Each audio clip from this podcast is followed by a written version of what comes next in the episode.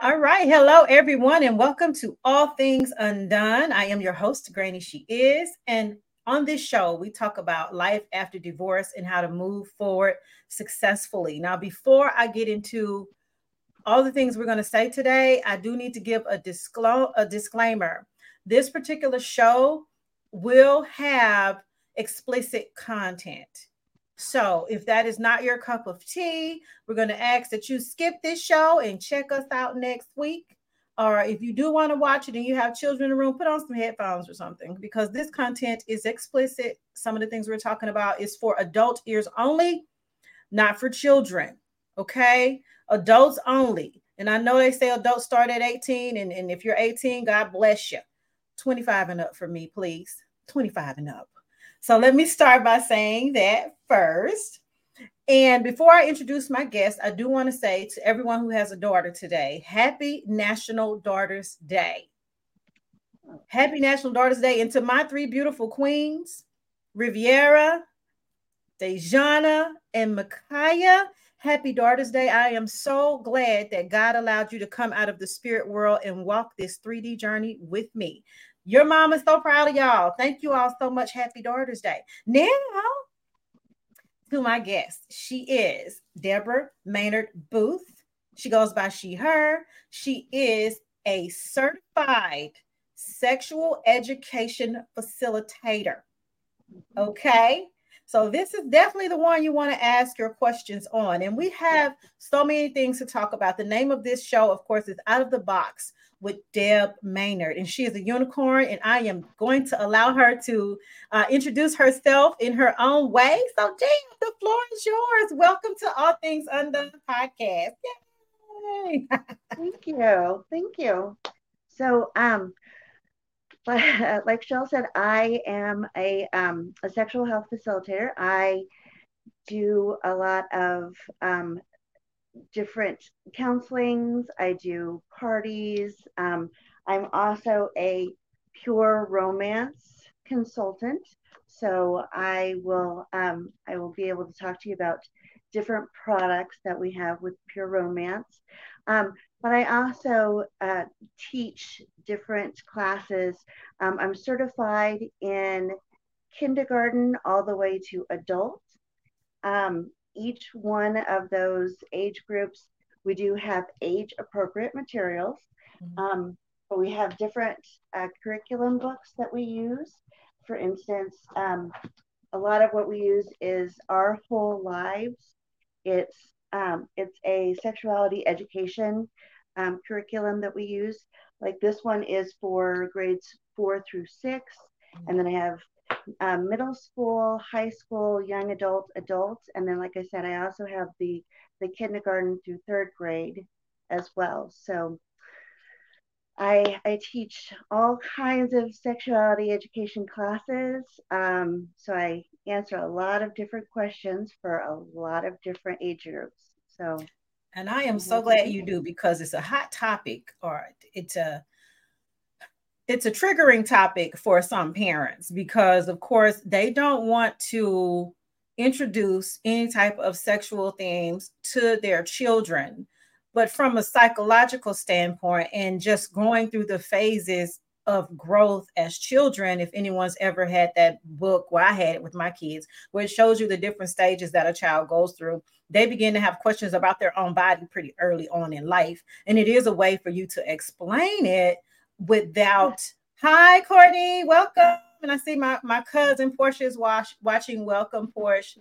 Um, Yeah, so let's start there. I know we got a lot to cover, you guys, but I do want to start there. So how do you handle those um, sensitive subjects with parents who want you to educate their children that are, are under the age of twelve or under the age of sixteen, per se? How do you handle that? So we have, um, I have a class that I usually do at um the Unitarian Universalist Church here in um, in Cedar Rapids, Iowa, where I live, and okay. we have um, we have a, a secular curriculum as well as a non-secular curriculum. There's like a couple questions that you can ask that are religious based, but most of the, the curriculum that we do is um, can be taught at, at any schools. It's just that schools don't usually allow me to come in because they're just not quite open to understanding it yet. Right. Um, but it's uh, with every class that I teach, I have a parent orientation um, first and foremost. That's okay. The very first thing that I do is I meet with the parents. I mm-hmm. go over what it is that I'm going to be going um, over with their kids so that they know exactly what's in the curriculum, so they right. understand what it is that I'm going to be saying. And then I also explain that I'm not here to take their place. I'm here because a lot of us, when we grew up, we did not have that education. We didn't get to to ask all of those questions and find out what the answers are, especially for age appropriate questions. You just never right. know what age you're supposed to be able to introduce different things and what your kids mm-hmm. can really handle or what they can't handle. So I'm here to help out, to say that, you know, um, I'm, I'm going to give you um, all of the tools that you need as parents. So when I teach the class, after the class mm-hmm. is over, Um, I send home like some information for the parents mm-hmm. and the parents can then ask follow-up questions so they can continue that conversation, right? You know, so that they know what it is that they can be able to say to the kids. And I love it because every parent, at least I got it all three times with every one of my girls when they hit about, I don't even know, four or five, where do babies come from? Especially yeah. the oldest one, when I got pregnant with the second one, and she wanted to know how that baby got in my belly. Yeah. And it's, it's a really, really, I think it's a smart question to ask, because the other day, you know, you didn't have a stomach, mommy, and now you, your stomach's crying. How did that thing get in there? And it's always difficult to explain to a child that, yeah. and I don't like introducing lying. So I explained right. it to my kids as best I could without saying, well, the stork brought it, because that's a lie. And now I'm teaching my child how to lie. Yes. You know? Yes, exactly. Exactly. So. You don't want to do that. Well, and there are, there are children's books. Um, and I didn't grab that one to bring down, but I, there are children's books that are out there that also help out as well, um, that are age appropriate for mm-hmm. each different group. But my kindergarten class, what I t- what we go over with them is we go over the different body parts, because okay. we want them to understand that um, that everybody, you know, that boys have two eyes and girls have two eyes, and boys mm-hmm. have two hands and girls have right. two hands, and boys have a penis and girls have a clitoris, so that they can understand the different body parts mm-hmm. and be able to use the correct language. Because right. if you start calling them different things, you don't know what they're referring to, you know, and they Very say, true. Well, when when somebody says, well, they touched my thingy. Well, what thingy? You got a lot of thingies. Where, what, what did they touch? You know, mm-hmm. so we give them that, the tools to be able to know the right words to use. And then we talk to them about what are the parts that are just for them, you know, right. that mm-hmm. don't let other people see these, that, that right. are not your doctor or your parent. Um, and that kind of helps them to understand what is private and what is not, Very you know, good. And we talk about, you know, there are some things that you talk about at home that you don't talk about in, out in public. Right. You know, so we go over that. And then we also talk to them about consent. As mm-hmm. young as kindergarten, we talk right. about consent, because we want, and, and like I said, I absolutely talk to the mm-hmm. parents first, because I right. want the parents to understand that if Jimmy does not want to hug Aunt Ruth, do not make him. That's right. If he does not want to, because you are teaching him that mm-hmm. if an adult tells you you have to do it, you right. have to do it. And mm-hmm. it, we teach them to ignore their own feelings. And we don't want to do that. We want them to understand that their body is theirs. That's and right. they have the right to say no.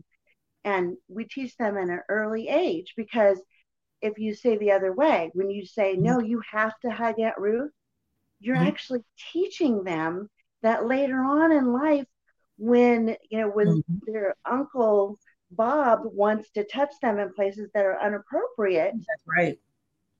It's a, it's one of their adult relatives. That's and they right. think, okay, mm-hmm. I have to do it because they told me that I have to do it because they're a relative. I have to go against what I Thank feel. You, mm-hmm. Yeah. And we don't want them to, to go there. So we start off right mm-hmm. away with consent, that mm-hmm. my body is my body, your body is your body, and you have the right over who touches you and how you're touched.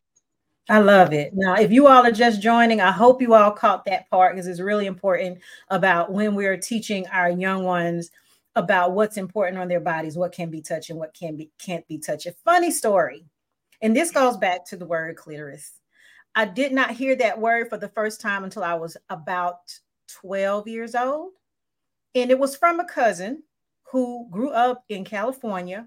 Her mom and uh, dad, her stepdad, which was my uncle, were in the military. She's a very, very brilliant uh, young girl. And when she came down, I think she had to be nine or ten.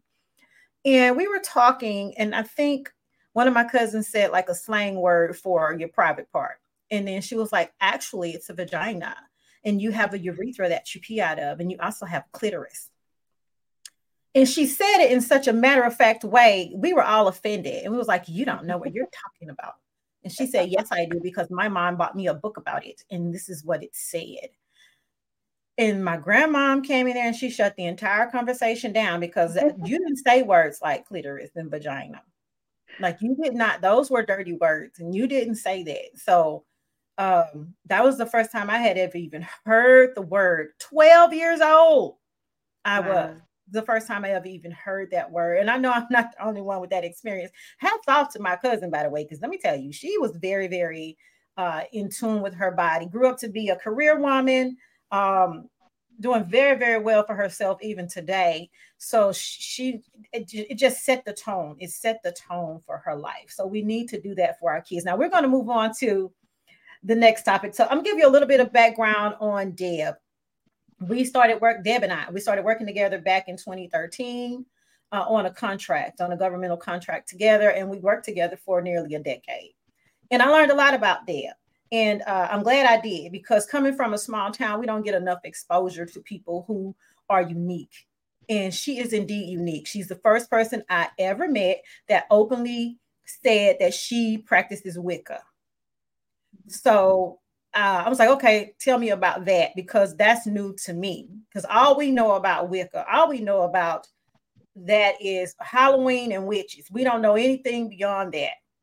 And I know that that's really limited in our education on it, but we're going to talk about it a little bit. That way you can kind of have a background for, for where Deb is coming from. And if you all caught the show last week and you saw her comments, you also know that as far as her sexuality goes, she's very fluid. But I don't want to speak for her. So we're going to cover one at a time. Do you mind delving a little bit into the Wiccan religion, what it's about, and the misconceptions that people have about it? Sure, sure. Thank so you. um so I am a um I am a pagan high priestess, and I am also a um a Cabot witch. So um, a lot of people, Wicca, witchcraft, and paganism are all similar, but all different. There's mm-hmm. there's nuances to each mm-hmm. one. So paganism is like the overall umbrella term. So yes. Christianity is the overall umbrella term. Paganism is the umbrella term for all things that are not Christian. Didn't say anti, I said right. not. We're not against Christianity. Saying that right off the bat. Um, and then under paganism, we have Wicca, we have witchcraft, we have um, Taoism, we have Hinduism, we have Buddhism. Those all kind of fall under mm-hmm. that umbrella terminology. Mm-hmm. Um, but then there's all different kinds of witches and all different kinds of um, paths for the Wicca path as well. So um, if I can try and narrow that down. Um, I am, I studied under, um, I studied under Raymond Buckland, who um, is like, he's like the, he's very ritualistic when mm-hmm. it comes to how to do things, very much like Catholicism. Right. In the Catholic faith, there's a very ritual way of doing things. You know, um, there are things that you say, there are times that you stand, sit, kneel. Right. There are specific things that you have to do. For um, Raymond Buckland, for his path, mm-hmm. there are very specific things that you have to do. Mm-hmm. Um, it's very strict. Then, um, then there is the um, the path of of Wicca that is under Scott Cunningham. Um, mm-hmm. Scott Cunningham introduced the, the idea of Wicca um, down from Gerald Gardner. It's a whole mm-hmm. history thing. I won't go into it. But, yeah. but, Scott, but Scott Cunningham um, is very laid back. He, the way that he does things is just, you know, nature is your church, and whatever you do, whatever you say um, that feels right to you, you just do that. You know, um, it's very, very laid back.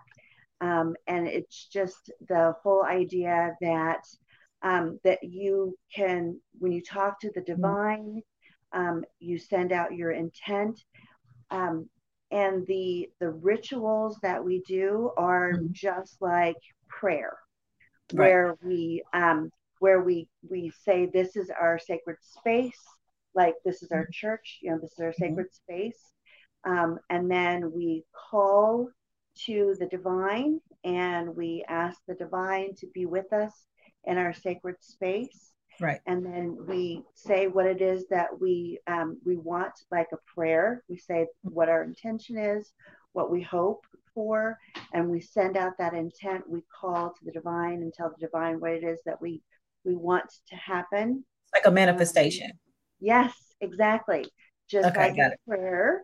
We send that mm-hmm. up, and then we thank the divine for being there, for being in the sacred space, mm-hmm. and um, and then turning the sacred space back to mundane, and that's really it.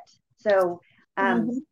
yeah, so it's it's a lot like prayer. It's just different words and different mm-hmm. rituals, different things of doing, you know, different ways of doing things.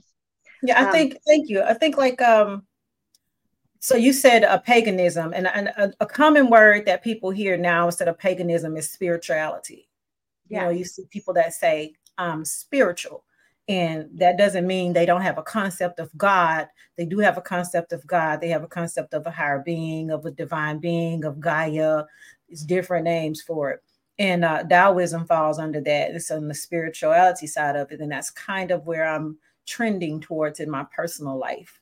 Um, It's Taoism. It's all about balance um, and, and, and connecting with the source, which is God, you know. Yeah. So that's kind of where I am on, on my personal journey. And the reason I wanted her to go into what she practices spiritually is because we all need to learn that you have to go with where your spirit is telling you to go, is leading you to go. Sometimes we, we buck against what our mind tells us because of what we've been taught. Now, listen, if you don't agree with me, that's fine. We can agree to disagree.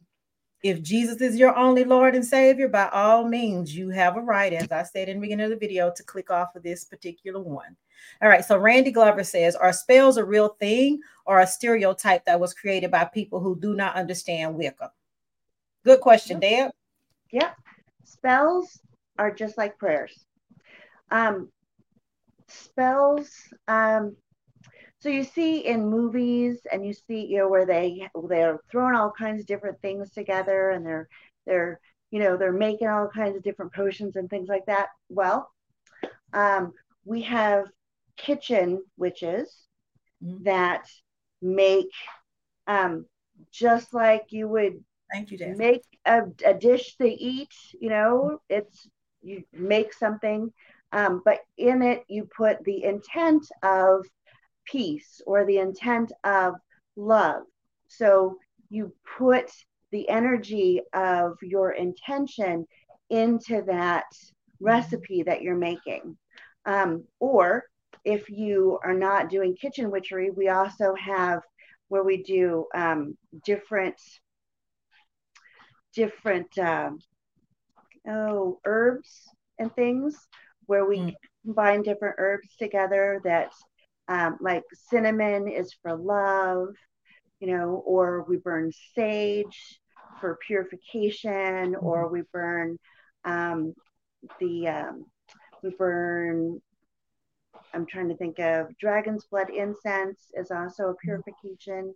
So it's a matter of um, when you go in for a massage and they ask you if you want to have like different scented oils, mm-hmm. because those different scents um, give you different, uh, stimulate different things in your senses, or mm-hmm. different touch, stimulate different things with your senses. Same sort of thing, okay. you know, and the different um, stones that we use, different crystals, those mm-hmm. each have different properties because everything is made up of energy. And so those different stones give away certain energy signatures. And so if you are doing something where you want to protect someone, mm-hmm. you would get um, like a, a hematite ring, and then you would put in your intention, you'd pray over it, you'd do a spell over it, you'd say something um, for intent. Yeah, yeah, there you go. Yeah. Clear quartz to clear the negative energy, right? Yes, exactly. You put in those those intentions, and then you give that to them, and so it's blessed, it's charmed mm-hmm. with that energy. Thank you. And and to make it more relatable, uh, in, in the Bible, there's a scripture that says there's life and death Uh in the power of your tongue. So believe it or not, the very words we speak can put a spell on someone. For example, say you have a child that loves to sing. They love to sing. They singing all over the house. They got a beautiful voice. But one day you come home, and I read this in, in, uh, in a book. You come home one day and you got a headache. Your headache is killing you. And it's not that the child doesn't sound beautiful. They sound beautiful as normal. But you say to them in your frustration, "Would you shut that noise up? I have a headache." To the child, what they heard was, "Your singing is ugly and it's giving me a headache." Now this child with this beautiful voice stops singing around the house because your words, she believed them in her mind. You have now created a spell. There is life and death in your tongue. It is a spell. Now, people use it, different words for it, but that is indeed a spell. We put spells on ourselves, limiting beliefs. Oh, okay, because yeah. we say to ourselves, "I can't climb that mountain over there. There's no way I can climb that mountain." And because you've already set that intent, that intention in your mind, you absolutely cannot climb that mountain because you've already told yourself that. And if you all follow the Bible, Jesus even said, if you say to that mountain over there, "Be thou removed into the sea," it shall be removed into the sea. Yeah. But you have to set your intention to make it so. And that takes some practice because we've grown up to be institutionalized. We go to school, we learn the same thing, we say the same thing, we do the same rope. We even nowadays, kids have to dress exactly the same in school. We didn't have that, thank goodness. I, I got to wear what I wanted to in school. At least I had that part of individuality.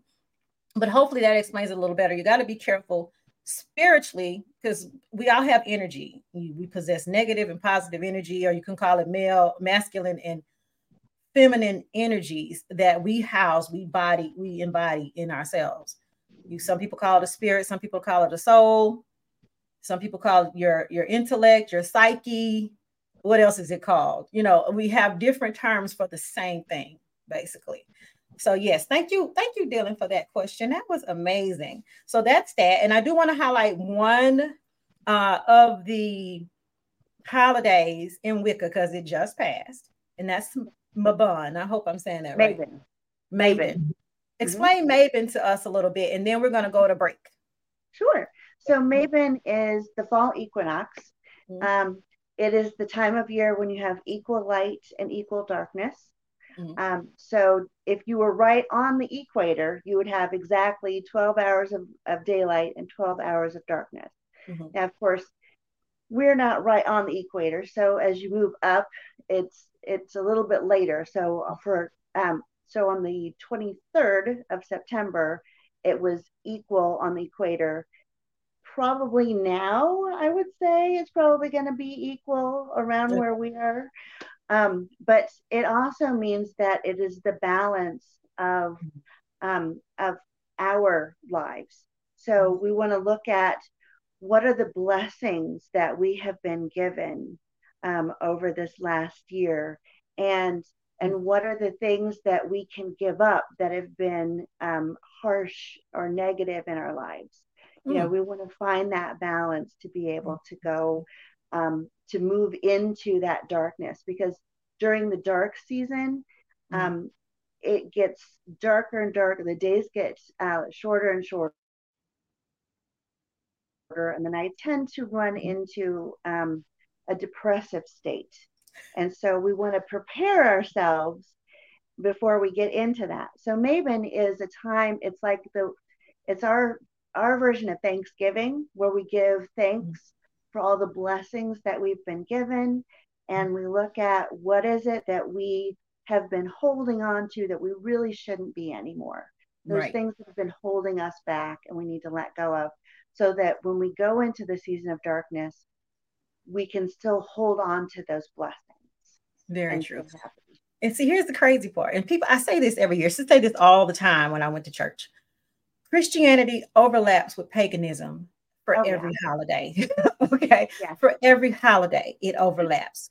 Um, yeah. the, some of the, some of the traditions we have in, in traditional Thanksgiving, it coincides with autumnal solstice. Same with Christmas, Yule, and winter solstice. Some of the practices we have with the Christmas tree and all these different things, they, they are rooted in spirituality, in particular bits and pieces that have been taken from different cultural tribes and incorporated into Christianity. Because you got to remember, America is built on not a really good history. You had slaves coming over, not only slaves, but you had the Indians and their practices, Native Americans and their practices. You had um, slaves that came over with our traditional practices. And you had some people, they were called bond servants more so than slaves, but there were other Caucasians that were brought, brought, brought to America, bond servants, who brought their culture, their religion, their, their things over here too. And it all got rolled into one big ball. So before anyone gets too judgmental in the comments about who does what when, just know at the end of the day, it's it overlaps. It really does um, overlap. Now, we're getting ready to take a break. And when we come back, we're going to talk, we're going to switch gears, and we're going to go into uh, the, the, the sex facilitator type thing. And I want to talk a little bit about Pure Purple Romance. I'm so excited about this. Okay. Sounds great. Yeah. So Wayne, we can go ahead and do break now, because I'm ready. I'm ready.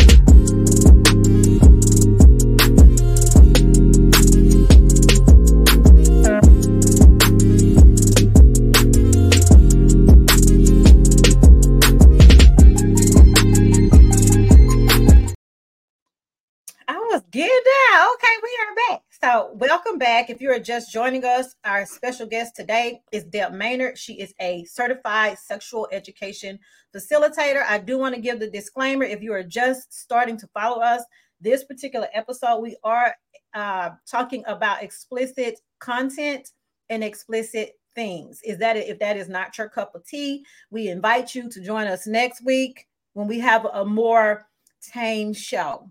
Okay. Also, I want to say we just had our uh, lineup of shows that you saw on during the break. Please download the B W N C app.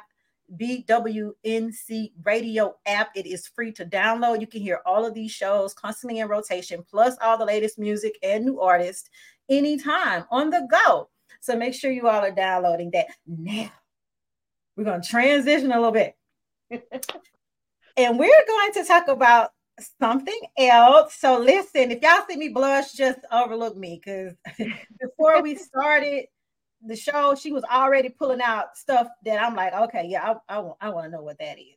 I want to know what that is. So, so tell us a little bit first about Pure Purple Romance, what it is. Uh, the floor is yours. I'm, I'm just going to sip my water for a minute.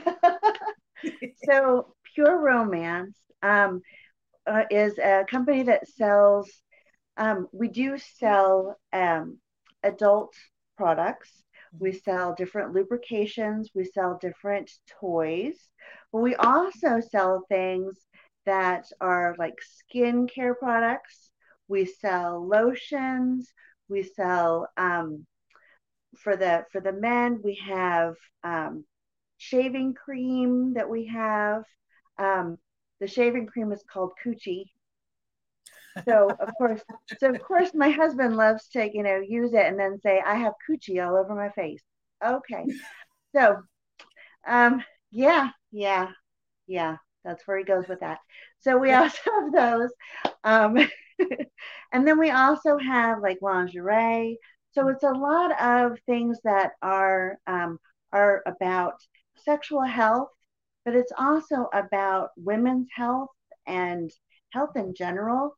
You know, um, when you look good, you feel good. So we want to make sure that um, all the women that use our products feel good, um, smell good. We do have different, um, different, they're not exactly perfumes, they're body sprays that have pheromones in them.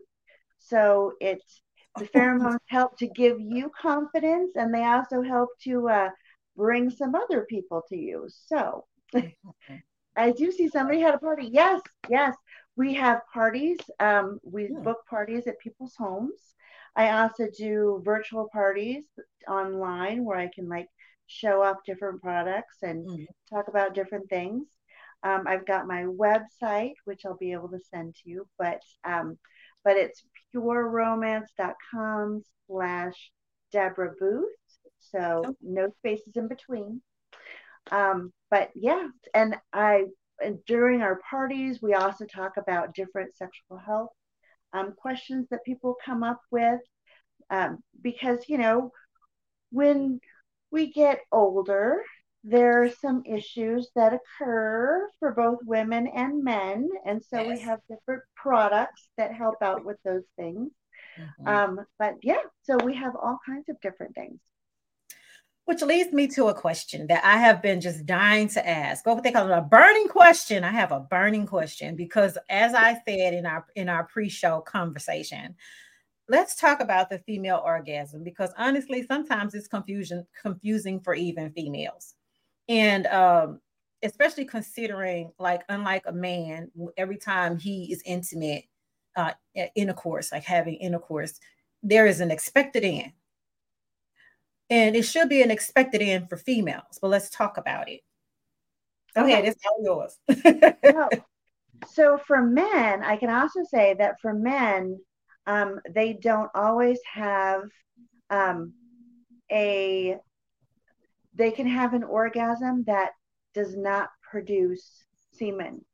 Hmm, really? Yes. So I didn't know that. Yes, yes.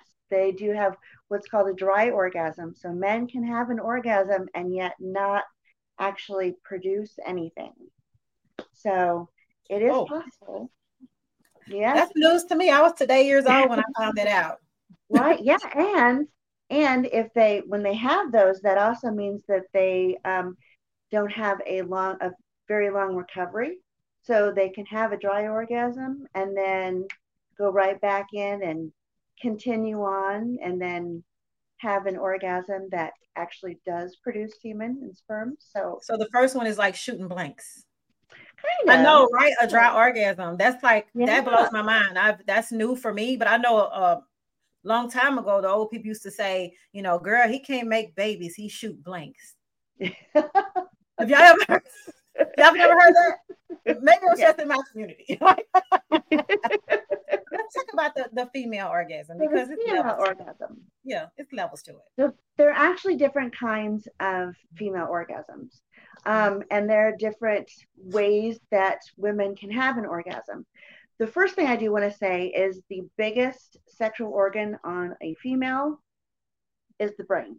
That's right. Because if you are not emotionally involved in what you're doing, it's just not going to happen. You know, if you are not turned on emotionally, right. mm-hmm. doesn't matter what happens to you physically, it's just not going to, it's not going to go anywhere. So Very you've got to be able to be emotionally into what you're doing. Mm-hmm. So um, you can be stimulated in different ways. Mm-hmm. Um, and there are different erogenous zones that women have. Um, breasts are always thought to be like one of the big erogenous zones, but also the middle of your back or the middle between your shoulders mm-hmm. is an erogenous zone. Your ears, for some like right people, here, like this little, yeah, like right in yeah, here is like, right, oh, yeah, yeah, yeah, yeah. yeah. And then um, there are some people that do not enjoy um, penetration with for an orgasm. Figure out what worms it was. Oh, me and give you worms. I haven't figured out what type of worms they have either, but I've heard that same thing, that stay away from those old men, they give you worms. Well, they could have tapeworms, you know, that you can't get that. I just saying. But anyway, yeah. I, w- I wouldn't really go there, but right. yeah. yeah, yeah but, but yes, that's um I can't see your name, but it says yeah, you have to have a connection. To, yes, absolutely. Absolutely. So when you are, um, when you are turned on, when you are feeling frisky, when you are in the mood, um, then that helps you to be relaxed. Mm-hmm. And in order to have an orgasm, you have to be able to be relaxed. Now, depending on how relaxed you are, depends on how, what kind of orgasm you have. So you can have um, an orgasm that is through vaginal stimulation, which I gotta say that that is one of the least um, likely ones right. to have. Vaginal stimulation, there's not a whole lot of nerve endings actually inside mm-hmm. the, the vagina. And so it's very, um, it's kind of hit and miss. Hit and miss, yeah. Yeah, because it's it's not a, it's not usually the, the actual erogenous zone for a lot of women. Mm-hmm. It does happen for some, you know, um, but it's also if you um, are able to hit just the right area, right. if you can get just the right um, angle, you can be able to hit the area that is the um, what he the put G down. Spots, the Grafenberg spots. Right. Yes. The higher the level of relaxation, the higher the intensity of orgasm. That is Very absolutely true. Right. Yes. Mm-hmm. So if you're able to hit the G spots, mm-hmm. um, then that can help. And that can also help you to be able to have an orgasm that's um, internal. Mm-hmm. Most of the time, women have orgasms that are based on external, that are clitoral right. stimulation. Mm-hmm.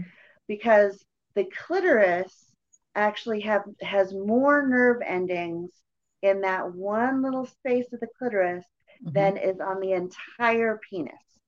There Very are more true. Nerve endings on that one space. And the clitoris actually goes all the way, if you um, if you were to look at the inside, the clitoris actually right. goes down, and the bottom of the clitoris is where the G-spot is on the inside. Mm-hmm. So by hitting the G-spot, you're actually hitting the bottom of the clitoris. So if you hit both of them at the same time, right, definitely have some, yeah. Instant ecstasy. I like to think yeah. of it as uh, like a, the the stem and piston piston inside of a flower. Yes. A flower, yes. And then you have that little piece that's coming up. The fellas, or whoever you are, fellas, females, that little part, you can't go wrong. You cannot yeah. go wrong.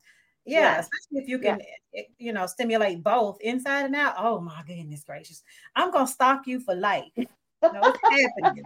You're instantly married in the spirit, and I'm coming to find you. You know, I will never leave you alone. So, doesn't happen for me yet. Not not quite yet. I'm kind of lying to pass, but we're gonna leave that one alone. We're not gonna touch. We're not stalking him either.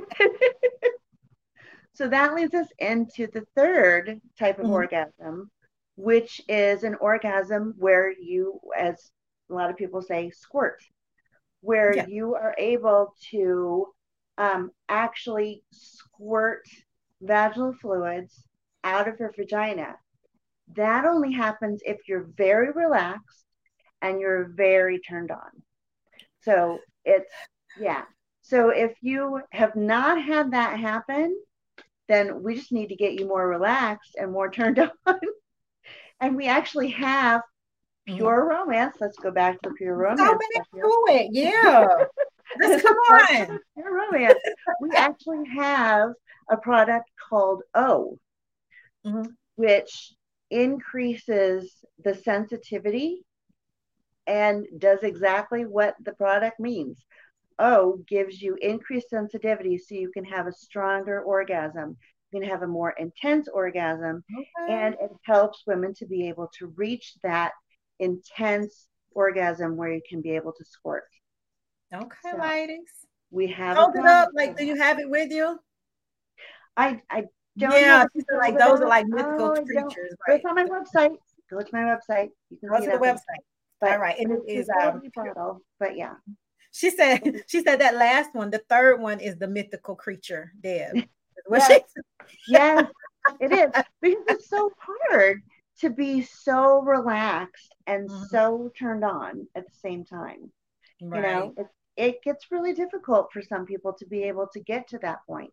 And there are so many women that have never had an orgasm because they just never relaxed enough to be able to have it.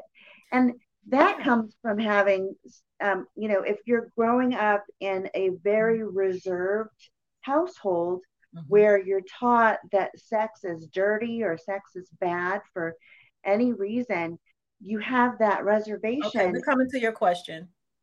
Oh, what helps with anal? Oh, okay. We also have, um, we ha- we have lubrication that is just for the back door.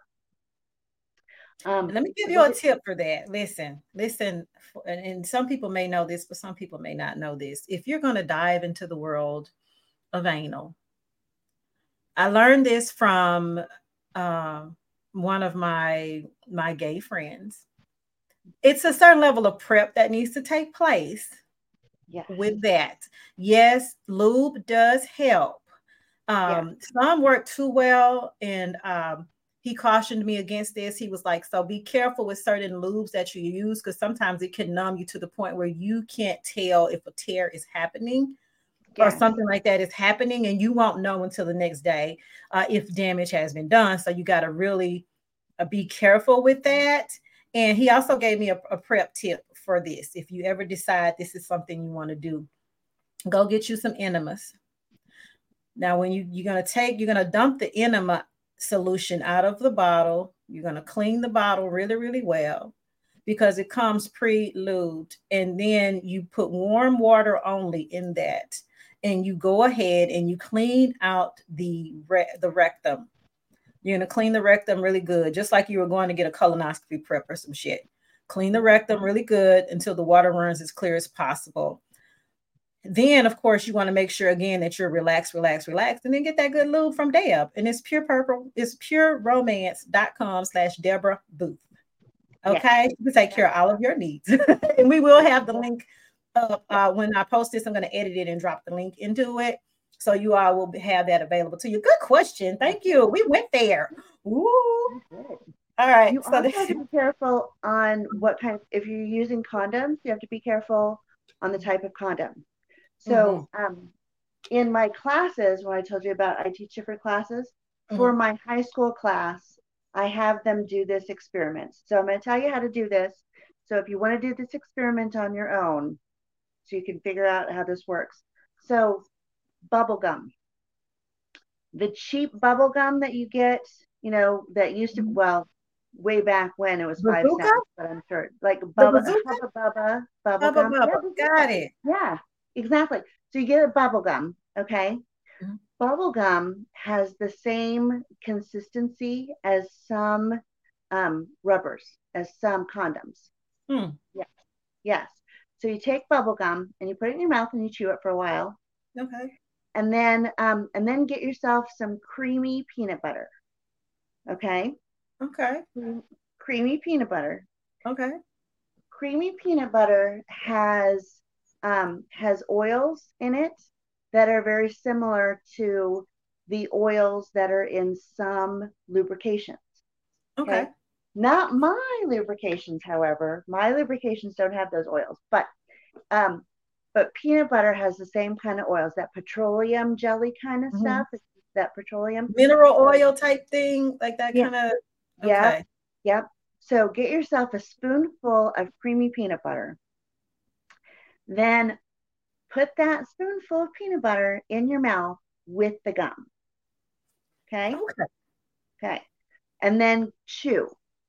So you have the bubble gum that is the consistency of a condom, and you have the creamy peanut butter, which has the Je- the consistency and the the um the balance, the chemical balance as some of the lubrications, as a petroleum-based lubrication, and wow. then you're doing it, so you have you have friction, you have warmth, and you have the two combined together. Okay. Okay. You know what happens with that? I'm waiting. I'm. I'm. This is educational. What's going to happen? The bubble gum dissolves. It's gone. The bubble gum completely dissolves. So when they say do not use petroleum jelly and um and a condom, it is because the petroleum jelly it's it's not ineffective.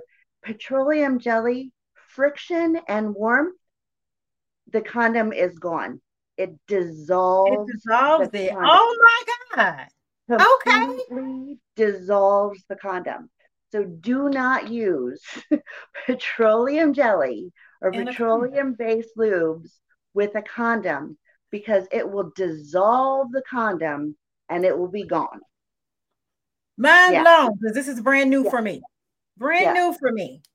Oh my goodness. So, y'all yeah. throw that petroleum. Just go ahead and throw that Vaseline right. tub away. yeah. Do not use that. Do not use that. That is why we have we have different um, different kinds of lubrication. We have this one is a, a whipped lubrication. Okay. The whipped lube is the same consistency as like um, whipped cream, but it comes in different flavors. Okay. And this one is strawberry cheesecake. Oh, wow. Okay. Yeah. We love it. So, so we have strawberry. I bet, I bet I t- anyway, you just never know. But yeah, yeah. Wow. So you want to use, yeah, you want to use um the the non-petroleum based lubrications. We have the whipped ones, and then we also have um a lubrication that um that warms up when you put it on, and then you blow, it warms. Oh, wow. Which one and is this have, now? Um, that is one of our other lubrications that we have. It's a warming lubrication. Up. Okay, what's warming um, up here? And that one, like this one is um, a warming lubricant. This one is um, is grape lollipop. Oh. So I've got grape lollipop, but on my website, the latest and greatest mm-hmm. is um, that just came out is caramel latte. Mm. So where's my notepad? Right. Right. Right. Right. Exactly. So we have caramel latte warming lube on my website. Mm. This one is great because, you know, purple. All right. I love so, it. Yeah. There was something else you showed before the show. It was, it was the, The cheesecake one, yes. that one, and something else. One, And then I also have this other one that's a warming lube that is cotton candy flavored. Okay. We have a cotton candy warming lube. Cotton and candy then, warming lube. Ooh. And then we also have we have a water-based lubrication. The water-based okay. lubes are really good for use with toys because okay. that way it, it works a little better with toys. The whipped ones work pretty well with the toys. Um, okay. And then we also have the warming ones and toys, not mm-mm. so much because it's warming the toy. It's not doing anything for you. So, right. so um, right? But we also have, yeah, see, you like purple for mm-hmm. different reasons. Mm-hmm. Right. We love it. Okay. But we also have, um, with the all of those different products, we have a lubrication. Oh, yes, yes, I do. I have a rainbow butt. You will remember that one. I have a rainbow colored butt plug. Yes, I do. All I right. So listen, for those who may not know what this is, okay, Randy Glover says, sell this to star athletes so they can protect themselves. L O L. Very true. Let's talk about this butt plug. Do you, do you all know, does everyone knows what that's for, Ray? Explain its purpose, because some people may not know why. Why would I use that if I'm having vaginal intercourse? Like, why would I? So there are a lot of nerve endings in the anus. Yes. A lot of nerve endings. Um, but I also caution that and your anus does not self-lubricate. You know, your vagina lubricates, but the anus does not self-lubricate. And if it yeah. is, go see a doctor, honey. But other than that, um, so there's a lot of different, there are a lot of different nerve endings. Mm-hmm. So um, it is designed because it's, it's small, and then it just gets bigger, and then it's um, it's very like small. I should probably let me take it out of the package. I can use. Well, while you're doing that, let me sing a little ditty. Plugs. How many of us have them? Plugs. Ones we can depend on, we got plugs. That's great. You're welcome. You're welcome, y'all. Thank you. So these are really good to use for um, for anal stimulation because they start out small at the mm-hmm. end, and then they get bigger, as you can see. And then there is this small little area here with a handle, so you can be able to not lose it. Right. Because there are muscles in your anus that will just pull that right out up there. And you're going to be one of those sex sent me to the E R cases. Very true. And I've heard nurses tell stories about people who have gotten things stuck up in there. Yes. Yeah. One particular was a Coke bottle. Another oh. was a gerbil. Oh, my goodness. oh my goodness. Okay. All right. See. Now you're getting to the bestiality thing. Not my cup of tea. Oh no, that was that was um it, that was years ago. And then I when I heard the story, I was like, that is very strange. First of all, Coke bottle is strange, but that's yeah. understandable. I can under I see the thinking there. Yeah. The gerbil had to be explained because apparently it's a fetish. It's a fetish, you guys, where now listen, I do not condone any of this with this example that I'm sharing. So listen, okay, so the thing is, you, if you were into this particular fetish, you had a tube um, that's fashioned to go in the rectum, and they lube it up, and then they put this live mouse or gerbil inside of there, and it struggles to get out, of course, but the idea is to stimulate the prostate to produce an orgasm. Well, if the little thing, if if it, the string gets untied, you see, this is what brought it to mind. The butt plug has the flat back, so it doesn't yeah. get sucked in. Well, the little thing, unfortunately, in this case, the string come loose from the tail. Oh my and God. There it got lost. And so had to go to the E R to be removed. Yeah. So y'all be careful out here. A tube, lube, and a gerbil sounds like a bad joke. It really does sound like a bad joke. Ooh, yep, yep, yep. Hell no. Hell no, right? No, no, no. Am I kidding? Yeah, I'll pass. That's that's not for That's the, yeah. And of course, now the guy's name was not revealed, so he gets to keep his anonymity. There you go. Okay. And this happened years and years ago. And then let me tell you, when stuff happened in a small town, that's kind of really bad. So plugs are like jewelry. Show your person who you really care. There you um, go. Please know your partner well, and please, by all means, use protection. Okay.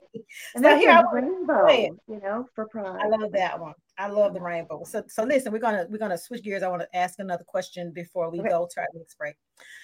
All before right. We so go, as I go ahead, one go ahead. more thing I wanted, one more lubrication I want to tell you about. We oh, have yeah. a lubrication that has C B D oil in it. So, if you are, um, if you are uh, of the persuasion where you have um, lots of tears that happen, and you need to like, and, and it hurts too much mm-hmm. to be um, to be intimate with your partner. We have a C B D lubrication that helps to um, to kind of, I don't want to say numb, because you still have feelings, you know, you still have all the senses, but it helps to reduce the pain. So, oh, wow. yes. That's so neat. It's, yeah. So, yep. Put that on your list too. Okay. Now cool. we can go to the next one. All right. So, my question was, you as a, as a, a certified sexual education um, therapist, what would you recommend, especially as we get older? Sometimes we're not as limber as we were back in our twenties. You know, we could jump off the ceiling and swing from the, the ceiling fan and all this stuff. So what's like a good position if you are older, but you you want to get the maximum pleasure without killing yourself? Like, I don't want you to bend me into a pretzel because I can't breathe up in this area right here after so long. Like, it's just certain things. I can... So what would you recommend? Because that one right. now, that whole bend me in a pretzel, that shit is over. Do not do that. Well, it all depends on um, on if you want Um, shallow penetration that might be able to hit the G spot, okay. or if you want deeper penetration that um, that then will rub up against the the top of your vagina and okay. might hit the G spot, but also gives you like deeper penetration. Okay. So it depends on which one you want. So if you want more shallow penetration, um, I can't breathe, girl. I'll be needing some oxygen. She's been praying for me, baby. So the shallow penetration is actually the missionary position where the guys on top and the girls. So that's actually the most, um, the more shallow that you okay. can get. Um, You can get deeper penetration with the woman on top sitting down, like the, the horse or the, the reverse okay. cowboy or okay. reverse cowgirl. Got girl. It. Okay. Yeah. Um, and then you also can get even deeper penetration um, with the doggy style, where the woman is on all fours and the man is behind her.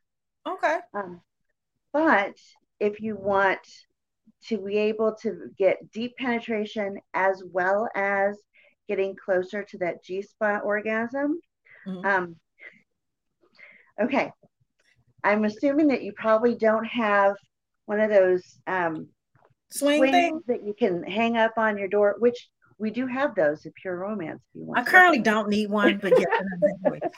Oh, but, but if you don't want to go there, um, put a bunch of pillows, like um, put your knees on a bunch of pillows so that you're up higher.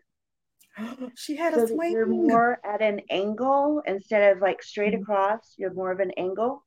Um, but make sure that if you're going to be putting pillows, he's probably going to need some pillows too. Um, I love her.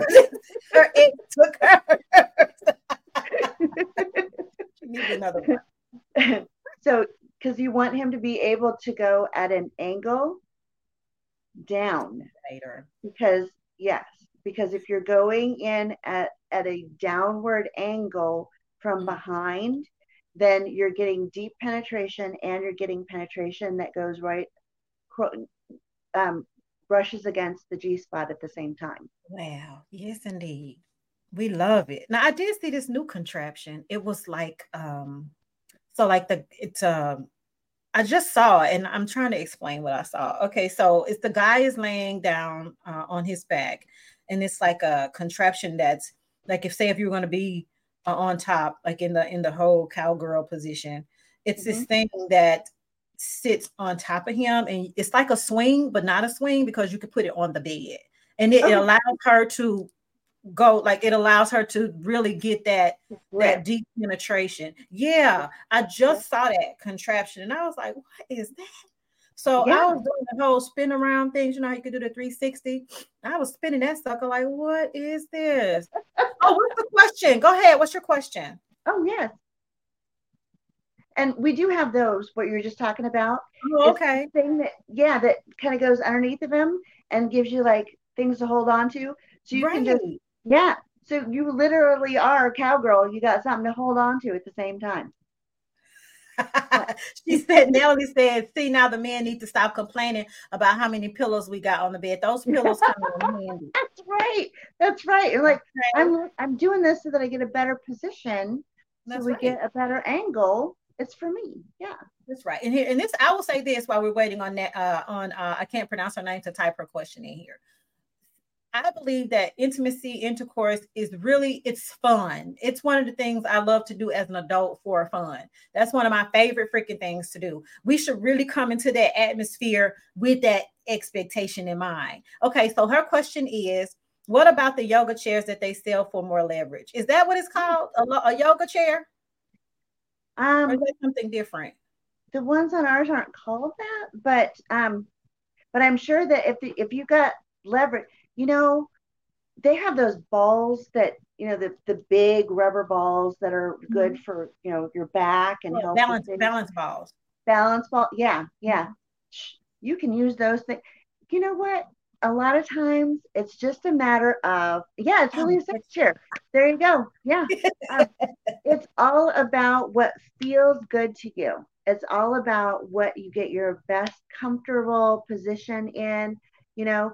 Explore, try different things. Ooh, you know, just, just I love go it. Wild. They just camouflage it as a yoga chair. Awesome. So listen, this is an exciting conversation because we skipped our break. So we're gonna pause.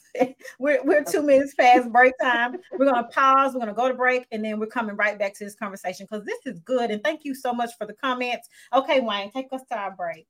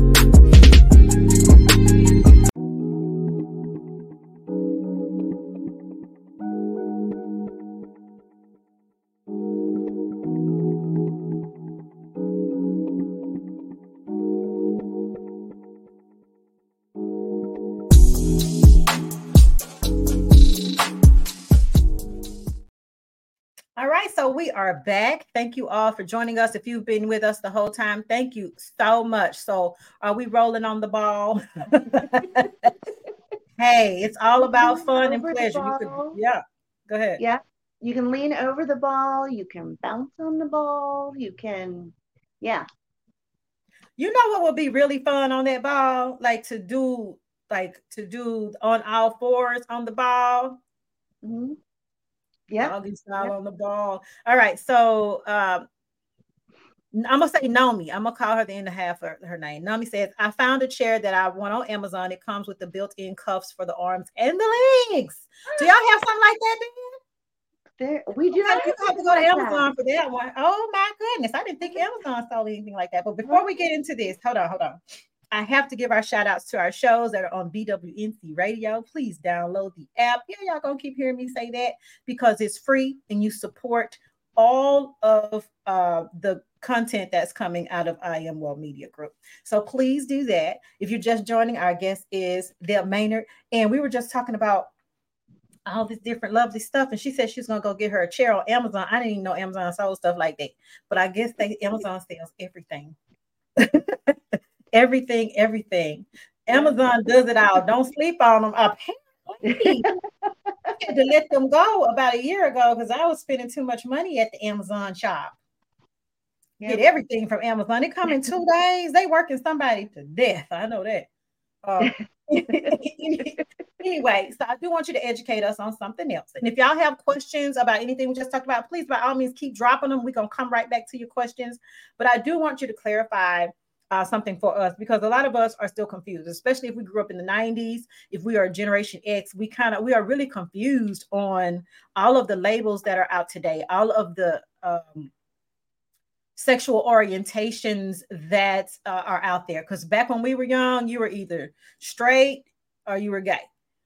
You were either male or you were female. So uh, what what's what's an easy way for us to remember what's what?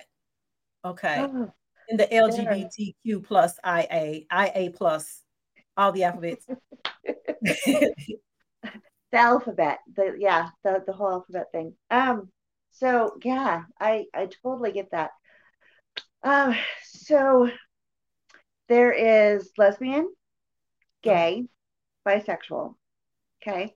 So in the late eighties, early nineties, I came out as bisexual because that was all that we knew. We knew of lesbian, gay, or bisexual. You know, you either like one, like the other, or like them both. Right. That was it. You know, that was as far as it went.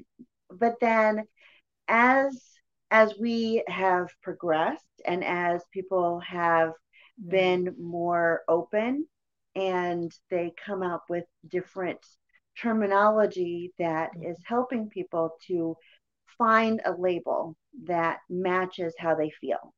Right. Um, and a lot of people, they're, especially the younger folks right now, they're like, why do we have to have a label?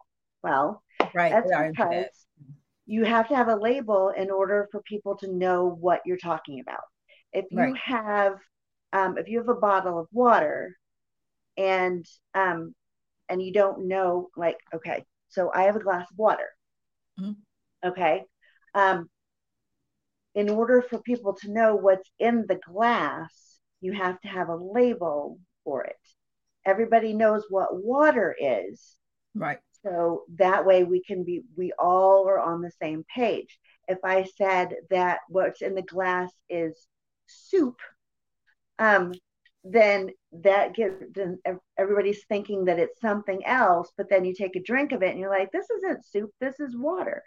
Right. So you have to have, you have to have a label so that everybody can be on the same page and understand the same things.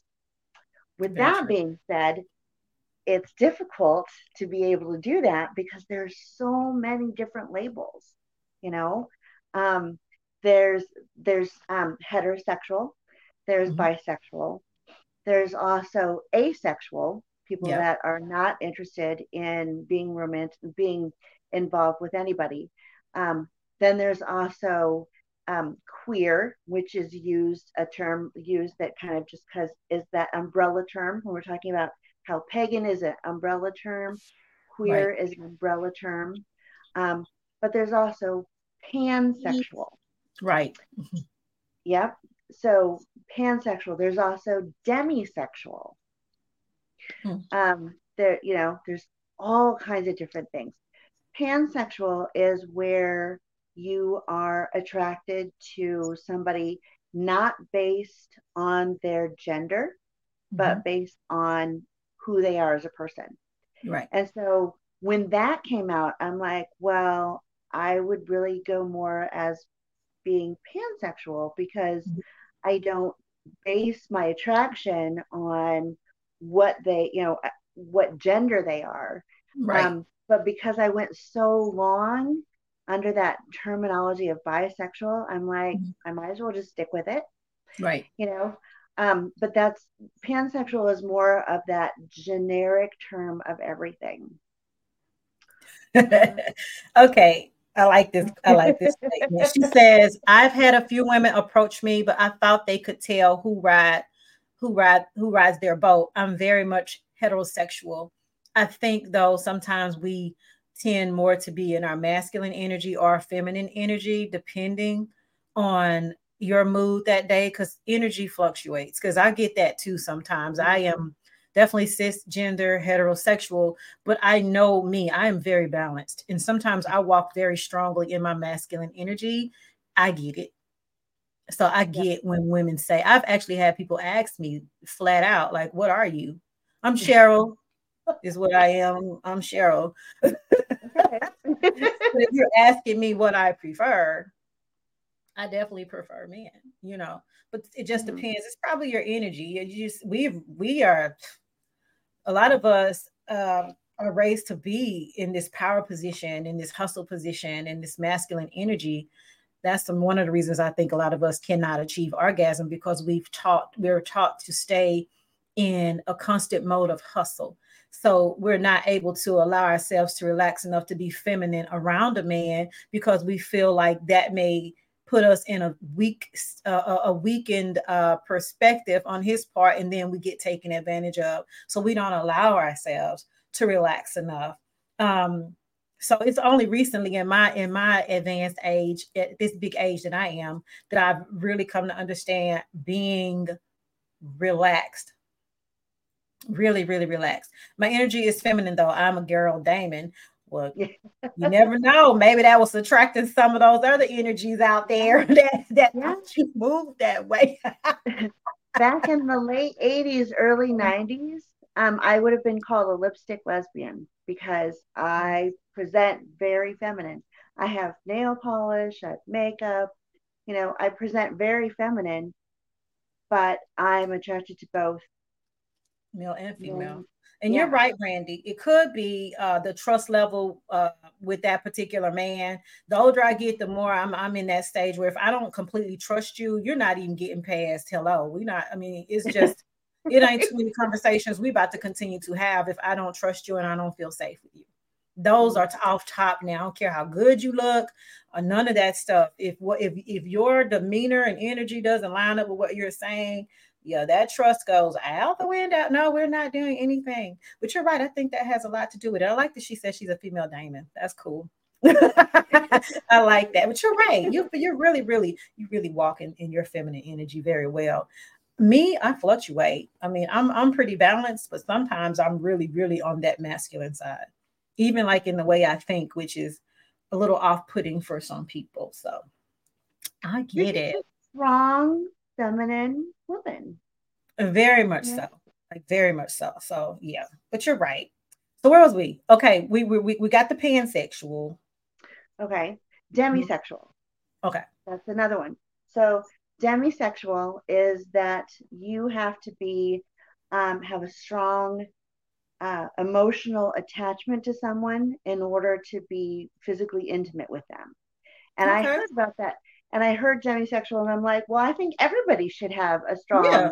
emotional attraction before you're intimate with them. And then they said, well, uh, what about these one-night stands? Okay, True. you're right. You're right. You know, no judging.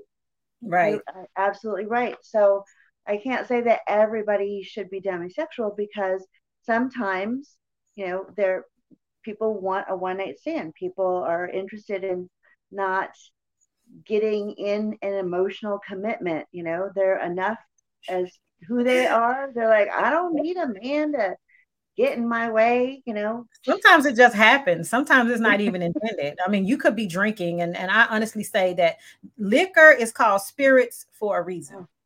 Yeah. Okay. So when you get liquor in you, you're going to get loose as a goose, and you may have a, a one night stand, but here's the thing, you're still kind of demisexual, because there is some emotional attachment there for you to even go that far with the person. You you have some kind of connection with that person, even in an in, in inebriated state. So I think to some degree, everybody's demisexual. I always say we're always on this, all of us are on the spectrum to some degree. Yes. All of us yeah. are on that spectrum to some degree, you know, and then we have the, the different things like people are cisgender, or they're yeah. they're uh, non-binary, which I honestly don't understand the non-binary one. Okay. At all, so, you know. So um, you are very cisgendered. I am very cisgendered. I present. I am female. I present female. I have um, female genitalia, and I think like a woman. I'm very emotional. Right. You know, um, I I have female thoughts. I'm right. very emotional. Um, I talk a lot. It's one of those things. Right. Um, but then non-binary um, is what people that are non-binary, they don't want to be seen. They don't want to um, follow any gender stereotypes. You know, the makeup, um, the clothing. They don't want to follow specific stereotypes. Like um, my kids, when they were growing up, um, that whole boys wear blue, girls wear pink, mm-hmm. not in my house. You wear Got whatever it. You want to wear, you know. Mm-hmm. Um, if you want to wear a skirt, you wear a skirt. If you want to wear pants, you wear pants. It doesn't matter if you have a penis or a vagina, whatever you feel like wearing, you wear it. Got you it. Know? And it's that, it's that whole idea of, they don't want to follow these rigid gender stereotypes of this is what a woman should look like. This is what a man should look like. It's uh, I'm going to I'm going to fall wherever I want to fall. You know, one day I want to wear women's clothes. One day I want to wear men's clothes. Hold that question, Wayne. Uh-huh. I agree with that. Uh, we're going to pause. What's this question say? It says, why do some people deny the existence of emotions during sex? Oh, oh. I'm gonna let you go first, Dale, but you know I'm diving into this question. so, so that brings my counseling side in. Um, so there are some. I'll back up a little bit. So I um, I am married to a man, mm-hmm. third marriage. Okay. Okay. Third marriage. Took me a little bit to get to the third marriage. um, But when I was married to my second husband, my well, my first husband, mm-hmm. um, I got married when I was in college, young, twenty years old, kind of stupid, naive. Um, I know, I've been there. yeah, yeah. And I we got married. We were both at college, and he went to school full time, mm-hmm. and I got back and went to school part time and worked full time, and I took out student loans. Um, for me, but I also took out student loans in my name to nice. Help pay for him to go to school. Okay. Okay. Based on the fact that once we gra- once he graduated, mm-hmm. then he would then make money, and I would then go to school full time. Right. And then I would be able to graduate. Okay. Um, you always hear about those people that um that use you to get a degree, and then once they got a degree, they run away, and you hear about that. You never think that that's going to happen to you. Right. Well, that happened to me. So yeah, he, um, October fifteenth, not that I would remember that. It was a, it was a Wednesday at seven thirty at night. Not that I would remember that at all, but Wednesday night, seven thirty, October fifteenth. Um, he said, Uh, I need, we need to talk. And I'm a communications major. Talk, talk is good. Yes. That's right. I agree. And he said, yeah, um, I don't love you. I don't want to have anything to do with you. I can't stand your voice. Every time that you walk into a room, I stop having fun. He's like, I stopped loving you like a couple months into the relationship, but I just need you to get through school. So I'm graduating this December. I don't need you anymore. Thanks a lot. Bye-bye. Damn. Uh, no. That's cold. That's cold-hearted right there. Yeah. Yeah. And I grabbed his hand and I'm like, no, we, we need to talk. And he pulled his hand away, punched me in the face and said, you want to talk? Get a lawyer. And he walked out. So. Um, oh my goodness. That's, that's definitely no emotion. What the frick? Right, right. Um, and so, and at the time, I'm, I'm also polyamorous, lots of things. Okay. So at the time, I also had a girlfriend. And my girlfriend came over mm-hmm. at the next day. She's like, I am here for you. I love you. I will take care of you. I will be here for you. Oh, wow. And a week later, she moved in with him. What? She was only seeing me. Ugh. Yeah. She was only seeing me. This is like out of a soap opera. Yeah. This is like, right? This is real life. Oh my God. This is, this, this is my life. This is my life. So, yeah. So when that happened, um, I was very uh, afraid of relationships. I I did not want to be emotionally involved with anybody. I was I was done. You know, I didn't want. Yeah, W. Yeah, W T F. I was like, women. I don't want women. I don't want men that all just fight. I just forget right. it. You know, forget it. So it took a while for me to um, to be able to allow myself to be mm-hmm. emotionally involved with somebody. Okay. And so when it talks about, you know, um, why do some people deny the existence of emotions during sex? It's because they don't want to get hurt. You know, it, that. It's really mm-hmm. that simple. They don't want to get hurt. And, and they've so, been hurt so bad before, like in your, yeah. wow. Yeah. Ooh. But here's the thing. I agree with that, that they, they deny the existence of emotions during sex because they don't want to get hurt. But that's just a surface level answer because you feel regardless. You feel regardless. If you're having the physical act, you feel something. And if you yeah. feel something, even if it's pleasure, that pleasure is going to light up every dopamine in your body and all of your endorphins. You feel during sex, regardless if you say you do or not. I can understand protecting your heart. So I think what people do is during the actual act, what they do is they compartmentalize, right? Yeah. You yeah. compartmentalize in your mind. You say, I'm going to enjoy the pleasure of it, the physical part of this, but I'm going to deny any other type of emotional connection to this person because I'm not going to allow them to hurt me like I've been hurt in the past, which is triggering yeah. for all of us. That just shows we need to heal from yeah. stuff like that. But I think that's the reason why, like you said, people don't want to get hurt. But at the end of the day, we all feel regardless. It's part of the makeup of being a human. We're yeah. not A I. We're not uh, droids. We're not, we're one hundred percent organic human beings. We come with emotions. It's built into us, whether you're male or female, whether you were taught to be macho and never cry. Internally, psychologically, mentally, you know what you feel, whether you never express that openly with a person or not. So people can deny it all they want. The truth of the matter is you feel, everyone does. And I'm sorry, Deb, you went through that, but you wouldn't be the strong person that you're that's sitting on this panel with us today had you not gone through that and learned those lessons.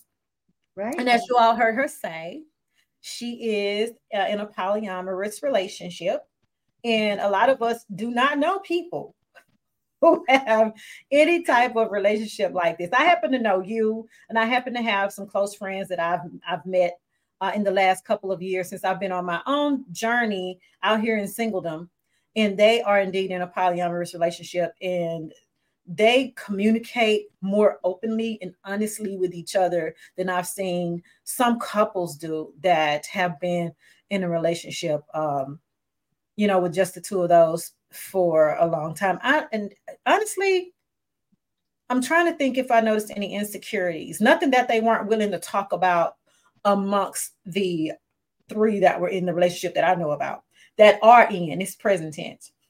They have to sit down and, and talk about that with each other. So how does that work in your dynamic?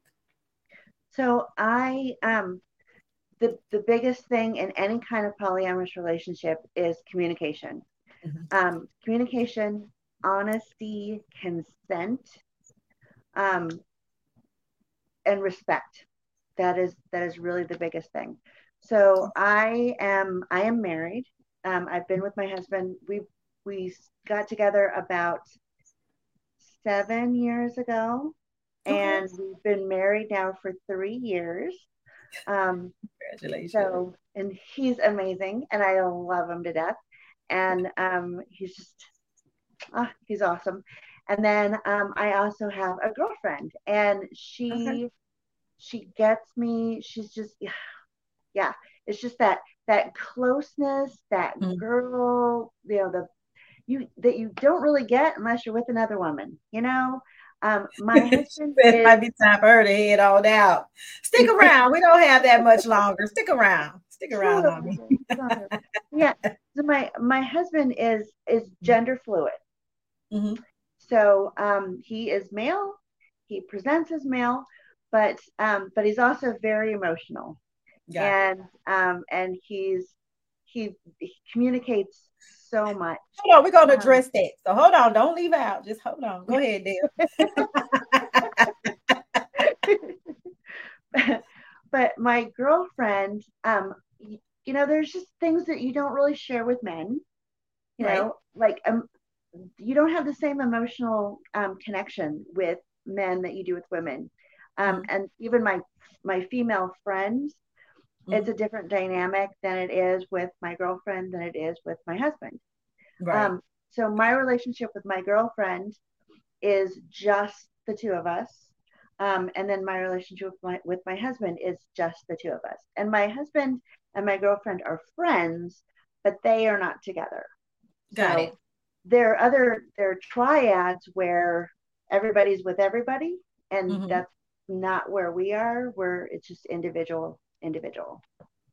Oh, cool. And I think that's that's the beauty of it. So, and I'm calling you Nami because I can't say your entire name. So I'm just cut, I'm just using the second half of it. I mean, so um, I completely get that. That's why everyone's uh, in situations are, are di- dynamic to each other. If you prefer, and we already had this conversation, you are a cisgender, which means you're a female, you recognize you're a female, you got female body parts, you're emotional, you love being a female, you stand in that power, and you prefer men. One man at a time. There's nothing wrong with that at all. That is the traditional way life works. That's how we procreate, okay? So by all means, don't take that. This is, this is, we're just giving you information. just giving you information so you'll know the difference about how different relationships work, because we're all built uh, differently. I have, uh, like I was telling you about the friends down here, it's three of them collectively in that relationship together. I have another friend group, another friends that are married, they're, they're a couple, and they decide, the two of them, who comes into their space. It's private. It's not something that's announced to the world. It is their own private uh, relationship, how they have it set up and what works for them. On the I Am Woe podcast last night, they touched on this a little bit. And it was saying, they said that it doesn't matter if you're doing what you do within your relationship that makes you and your partner happy, then that's all that matters. Because a lot of times we can't base our relationships on past relationships, on our parents' relationships, on what society says it should be. The beauty of a relationship is we make it what we want it to be.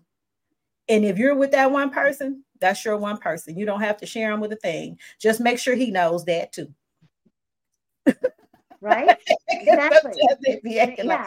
Right. Thank you. I definitely get, just make sure they know that too. Okay. Yeah. So I am well saying. Yeah, it's um one more question, which is which is how it should be, even when it's just the two of you. Your business is your business, right? And we're, yeah. and Deb, I'm asking her to share just for informational purposes so we can have um, a more open dialogue and be accepting of other people's dynamics in their relationship. Not to say this is how anyone should live their lives. Right. On anything that we've talked about, even though what we've discussed has been so interesting the entire show. But hopefully everyone found something that resonated with them that you can take away. I've learned some things myself today. Let me tell you, I, this show, by the way, uh, Living Your Life, if you've been in a, a breakup, life after divorce, the whole point of All Things Undone podcast is to teach people how to live in their authentic truth, their authentic selves, whatever that looks like for each individual. Um, we live, I, we live such free lives when we're able to recognize who we are and when we're able to walk in that truth. And you don't have to worry about what mama says, what daddy says, what the community has to say, because you know in your heart that you are true to yourself and to God. For your, for those of you who believe in God, I one hundred percent do. I give him praise all day, every day. I do. Um, so I just do it differently than a traditional church setting. But I do praise God all the time. So it just depends on what it what works for you. Now, do people still judge? Yes. Do people try to get their opinions? Well, they can try all they want to.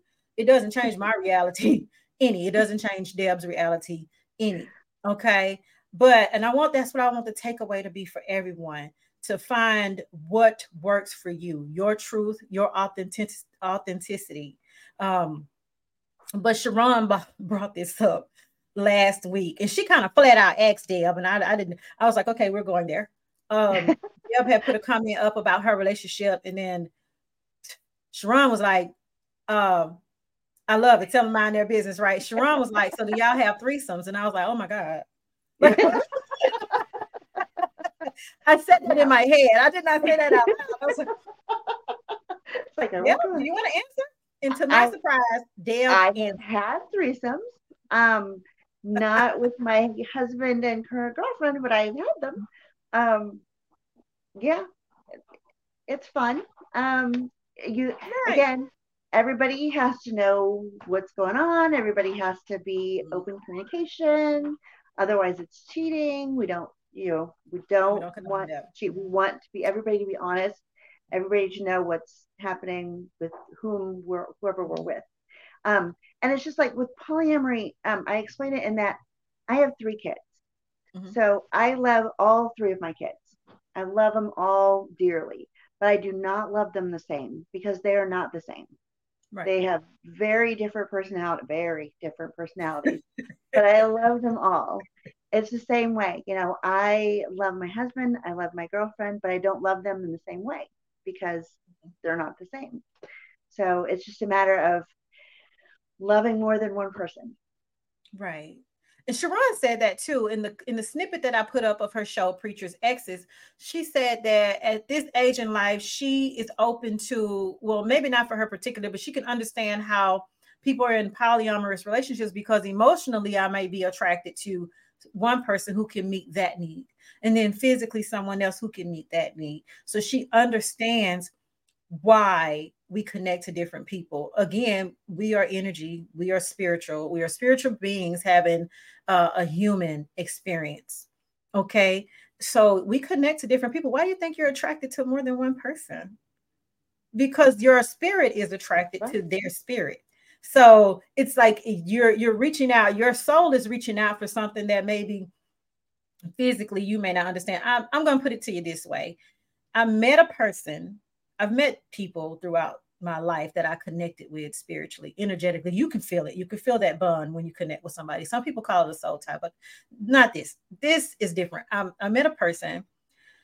And um, when I met this person, the first date we had, free-spirited, thank you. The very first date we had, my mind said, not me. My spirit said, starting at now. I was like, what the fuck? Because what? So anyway, we go, we're, we're having the date, and it was literally, we were watching, we were watching a, a sports game or whatever. So we're sitting there and he asked me to give him a massage. And I was like, um, it's kind of an odd request for a first date, but you know what? Like it was literally a vibe. I was like, you know what? Cool. Yeah, let's do this. So I'm giving him a massage and it was literally just a so- shoulder massage, not anything freaky, just a massage. We're watching the game. And I found myself just relaxing so much.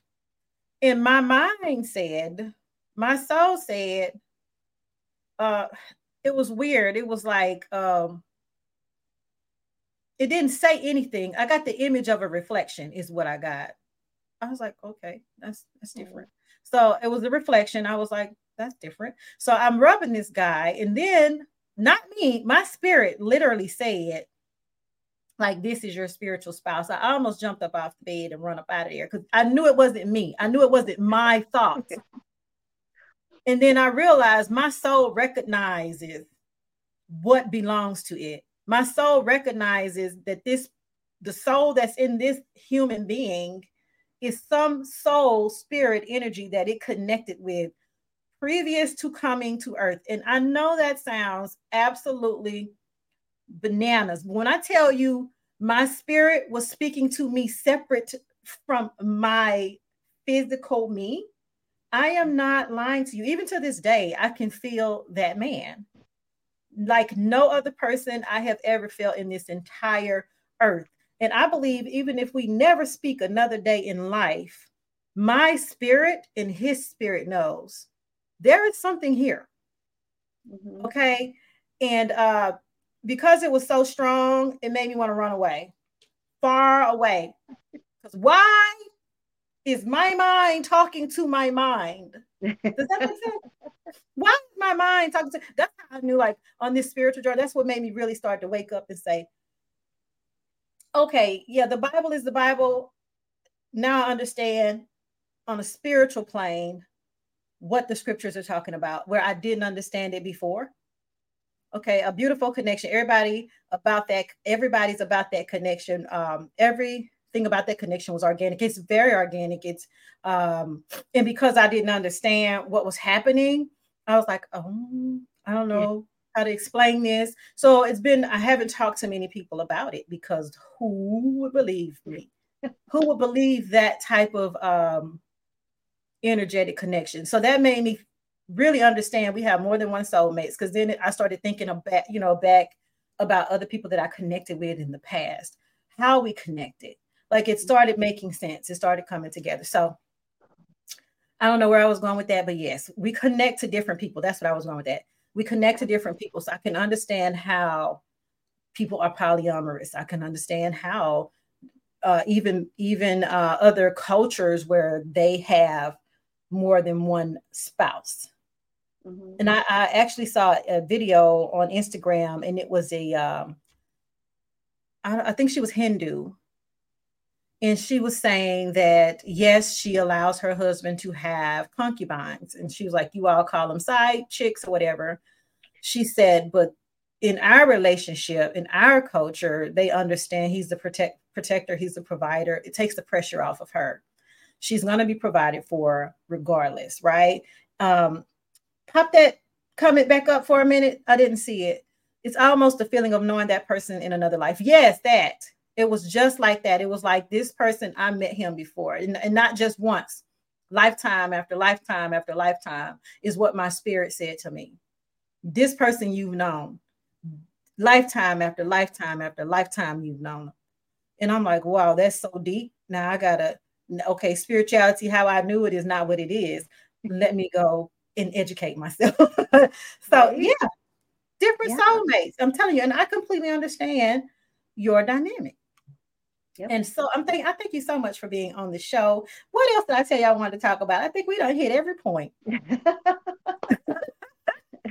can go deeper into a lot of different things, but we can we can, this is good. I think we touched on everything though. I think I think we touched on a little bit of everything. We did, yeah. And I am I think it's a good place to end it.